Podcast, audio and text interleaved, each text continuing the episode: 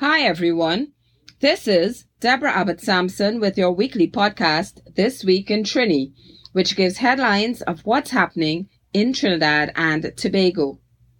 The Downtown Owners and Merchants Association, DOMA, has called for the government to reconsider its cancellation of Carnival 2021 and has put forward a few suggestions they believe will be helpful in making this possible, including a limited edition costume which would enforce social distancing, a parade with reduced numbers, a moving panorama competition, an open air calypso tent, and the creation of a carnival COVID 19 mask to protect spectators and masqueraders.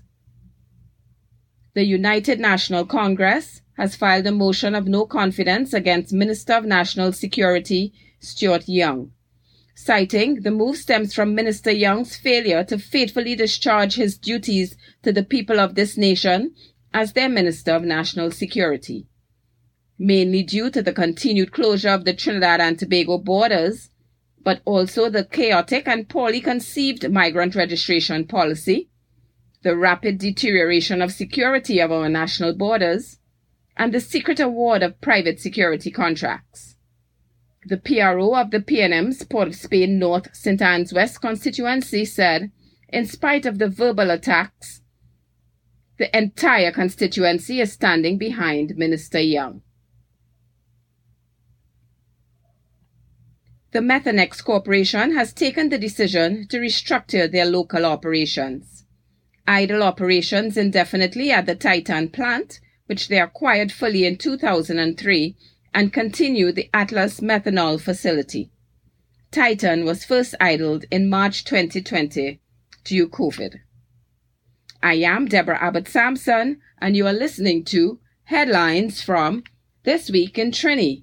These are just some of the headlines seen in Trinidad and Tobago this week.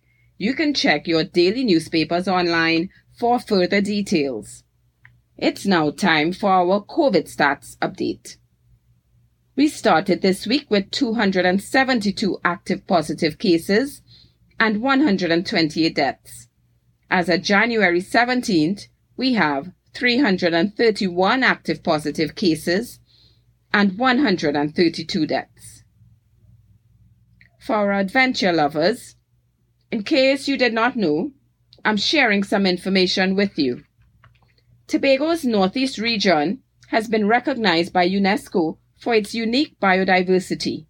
And on October 28 last year, it was declared a biosphere reserve by UNESCO Man and the Biosphere Program. Tobago wildlife expert Newton George was featured by National Geographic for his involvement in this project. And he shares information on trails and places to visit in Tobago. I have shared the link for the full interview with this week's podcast. So that's all for this week. And thank you so much for listening to headlines from this week in Trini.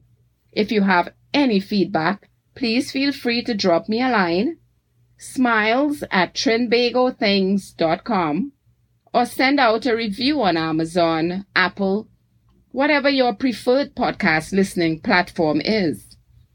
To all my listeners, please continue to be safe and have a beautiful week.